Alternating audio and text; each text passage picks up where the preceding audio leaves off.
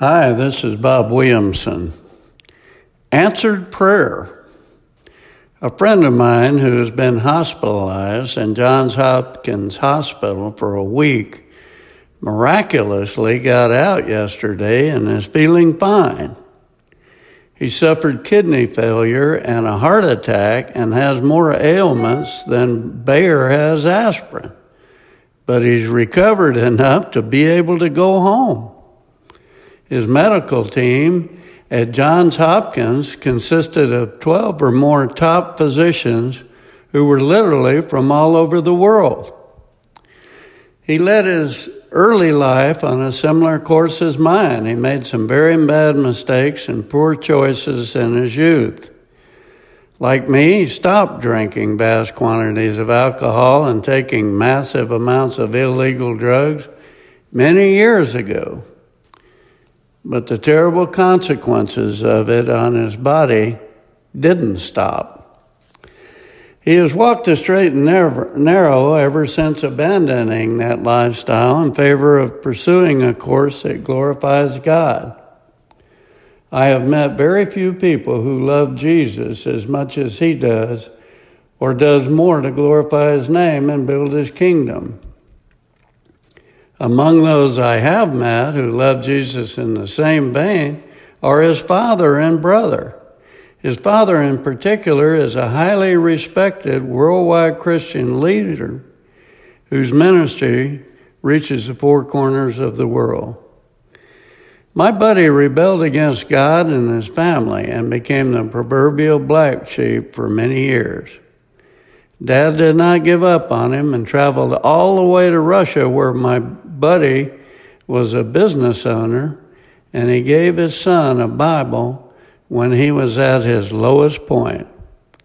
My friend credits it with saving his life. When I discovered he was in the hospital, I began praying for him night and day. Many others did as well. and It appears our prayers were answered, and he has given more time to serve his Lord and Savior.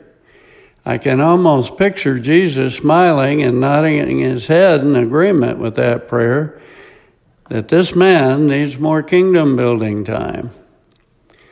He posted to Facebook that though he had been in some tight spots, that he was closer to death while in the hospital than at any other time in his life.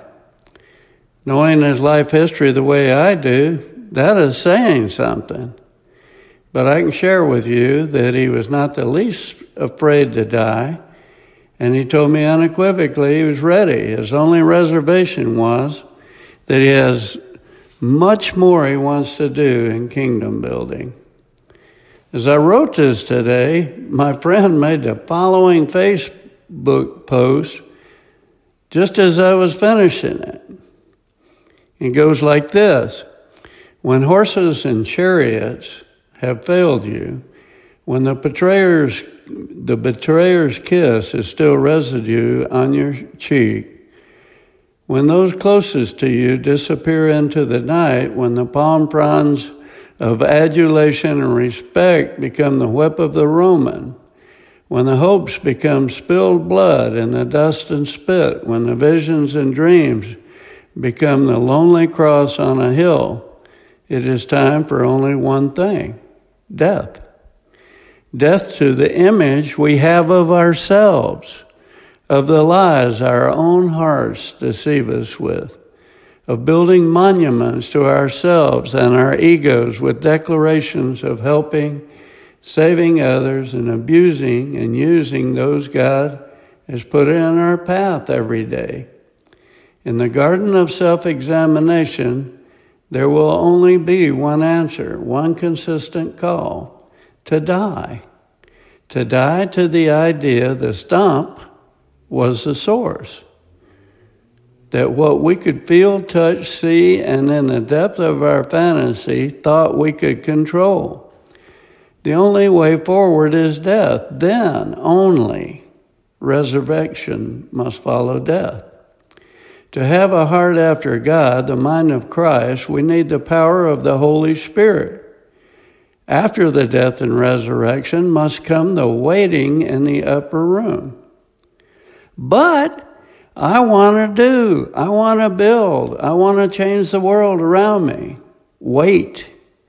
Wait for the power. Wait for the fire.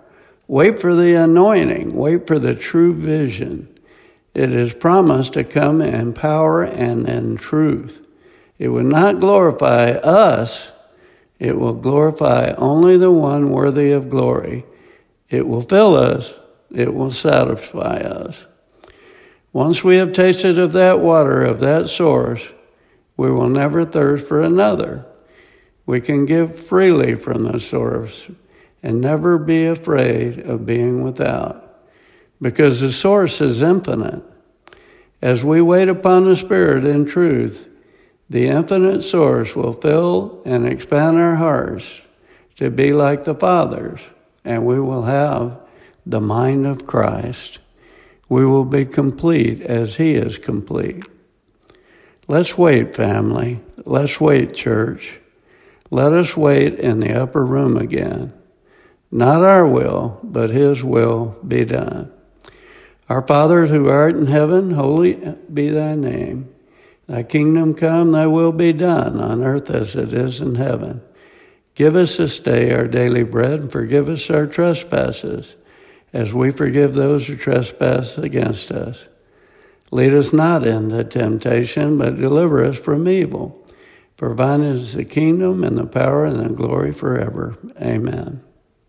Wow.